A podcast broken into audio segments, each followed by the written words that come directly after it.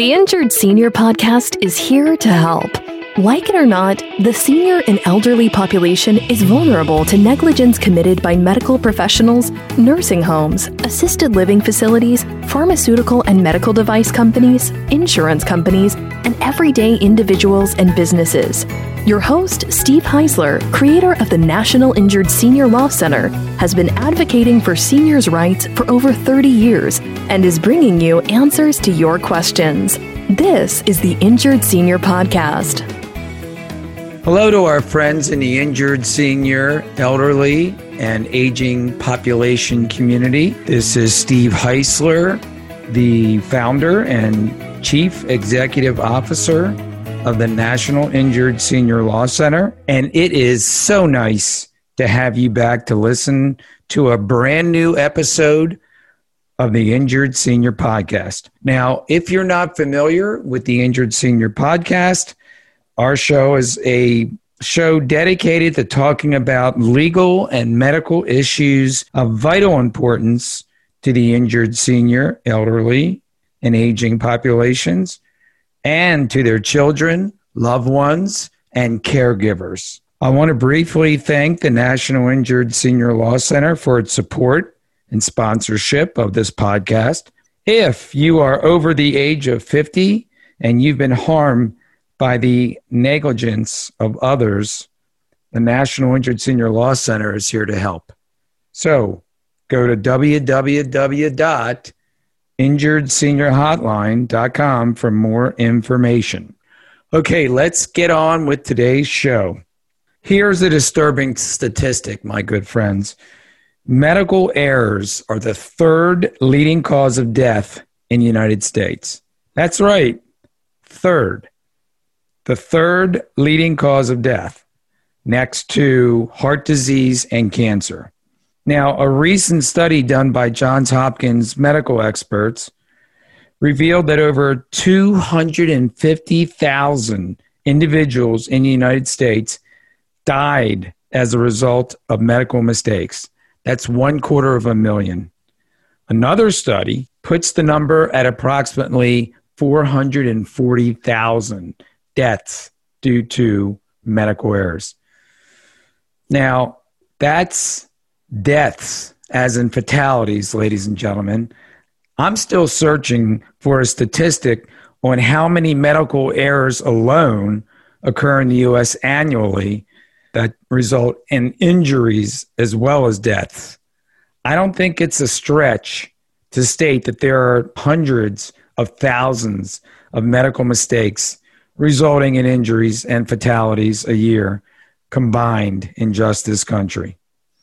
According to a study done by Nikki Carter, Vikas Gupta, and John Hipskind, examples of problems that commonly happen when patients receive health care include adverse drug events, improper transfusions, misdiagnosis, under and over treatment, surgical errors, including wrong site surgery, suicides, restraint related injuries or death, falls, burns, pressure ulcers, otherwise known as bed sores, mistaken patient identities.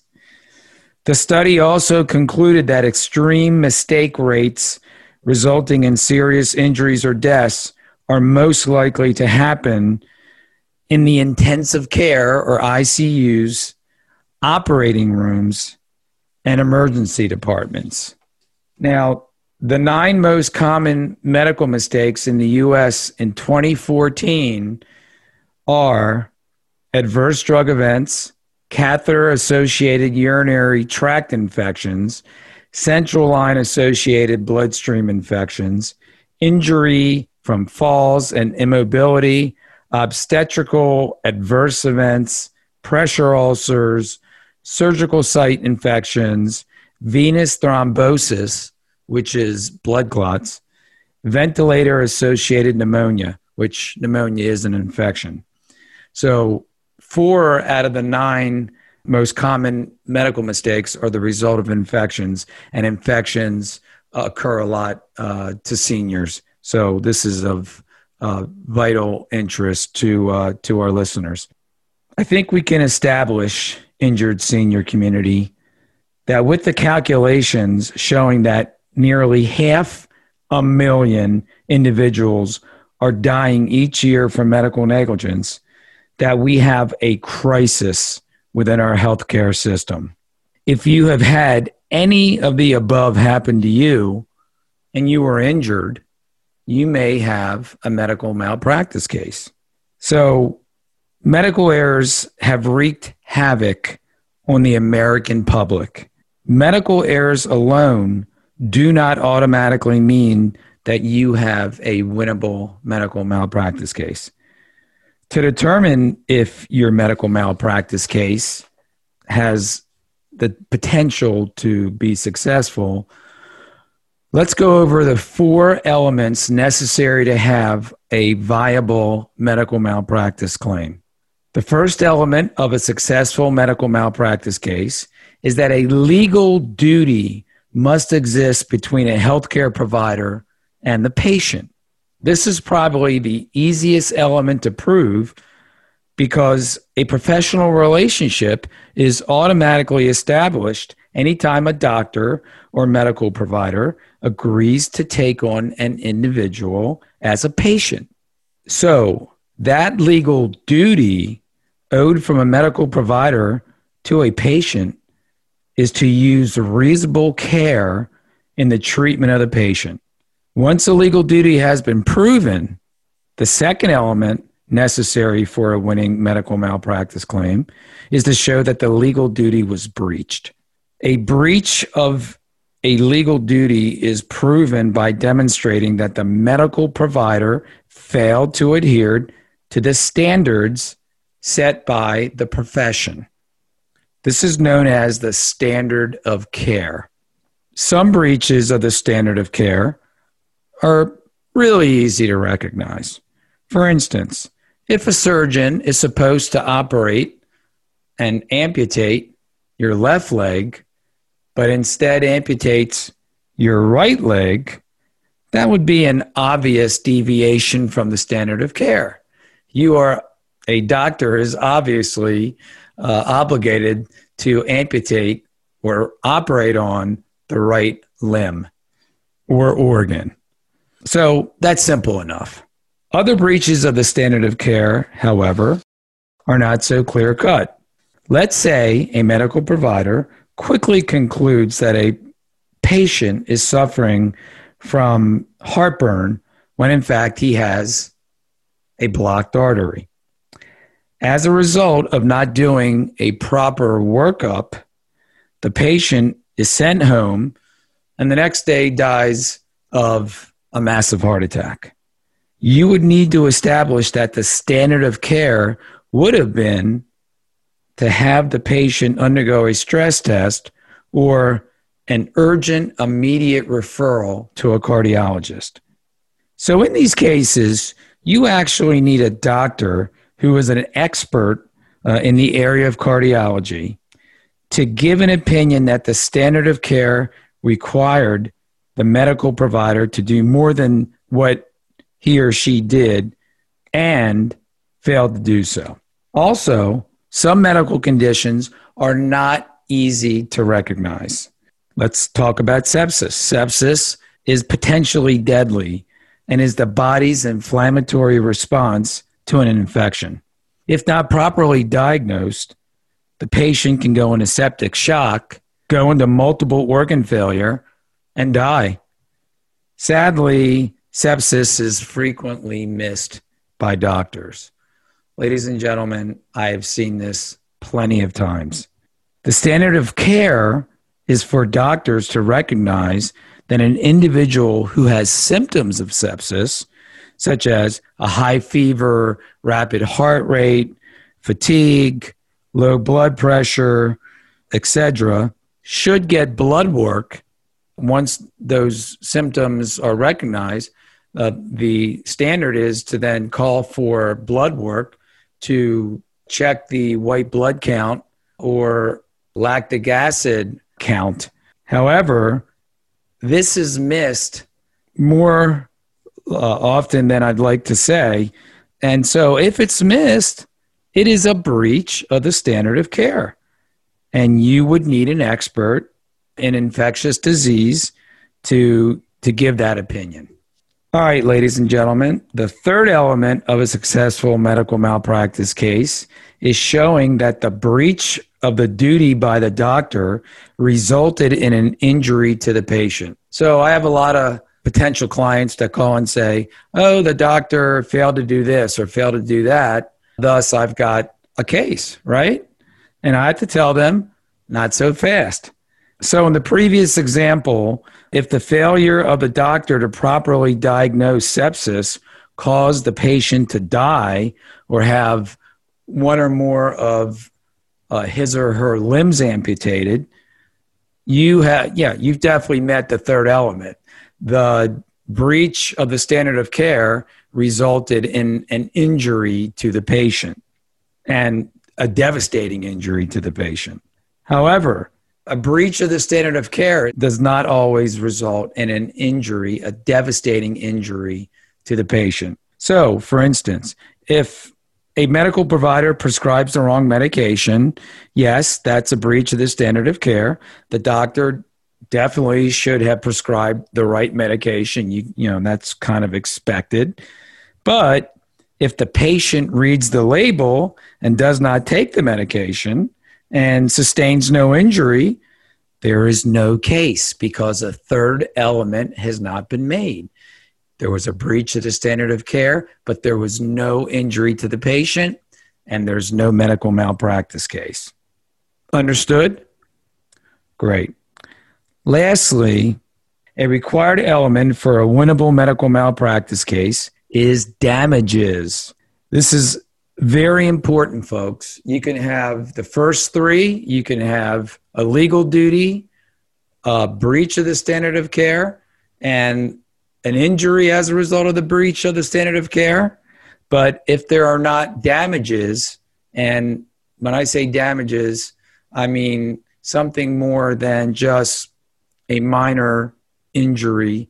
Uh, no, there has to be a catastrophic injury uh, in order to, in my opinion, have a winnable medical malpractice case and meet the damage requirement. Again, as I just said earlier, I get a lot of calls where there is clear malpractice, but the damages are just not significant enough. Understand, injured senior community, that medical malpractice claims are very expensive to pursue.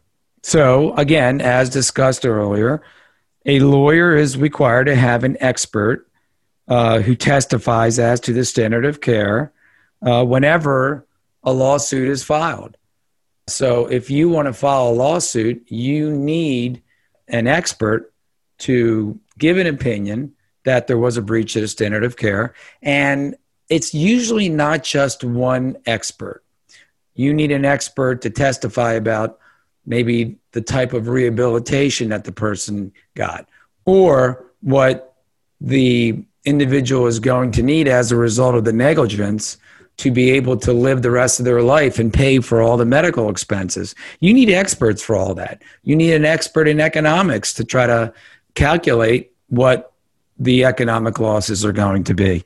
So you need at least one, but most of the time you need several, three or four experts to be able to proceed with your case. And the lawyer must invest tens of thousands of dollars, sometimes hundreds of thousands of dollars, just to get these experts to give their opinions, to take depositions, and sometimes to appear in court. So, in order to be able to get into court, you've got to have opinions from these experts, and it costs money. So, the damages must be extensive. Many times I tell potential clients, I've got good news and bad news. The bad news is you do not have a case. But the good news is that you do not have a case. Because if you have a case, it must be a catastrophic type of case. And really, you know, who wants that for their loved ones, right? Or for yourself? You don't want a catastrophic result. You don't want to be brain damaged. You don't want to be permanently on a ventilator. Uh, you don't want to be uh, going to the funeral of your loved one as a result of the medical negligence. I mean, if, if those are the cases, you know, if you had amputations or uh, organs that had to be cut out, yeah, you got a great medical malpractice case, but you obviously uh, will not have your life will not be ever be the same again. So, yes, uh, if you, if you can meet those four elements, you have a winnable medical malpractice case. Hopefully, uh, injured senior community, you never have that type of uh, type of situation come up in your life. If you do, feel free to call me. Be more than happy to talk to you about it. I hope this was helpful. And again, as I said, hopefully none of you will ever have to uh, worry about a medical malpractice case because that obviously would result in significant injury. But if uh, it does come up for you or for a loved one, I'd be happy to talk to you, to give you some advice, or I would advise that you go to an attorney to talk about it. Injured senior and aging population community. If you love the Injured Senior podcast, we would love for you to subscribe, rate, and give a review on iTunes. If you want to share your story, let's say about a loved one's medical malpractice or your own medical malpractice experience. We'd love to have you or discuss your situation on an upcoming show. And you can email me at steve at injuredseniorhotline.com with any story you might have or suggestions or comments. Uh, I answer all emails. Uh, you can also go to our website, injuredseniorpodcast.com, and leave a message and we will respond to your message. And if you want us to, we will actually play it on the podcast. So until next time, my friends, I am looking forward to next week's show. Stay safe, and I'll talk to you soon. Take care now. Thanks for listening to the Injured Senior Podcast. If you enjoyed the podcast, please rate, subscribe, review, and share on Apple, Google, or wherever you get your podcasts. Connect with us at injuredseniorpodcast.com and sign up for our newsletter.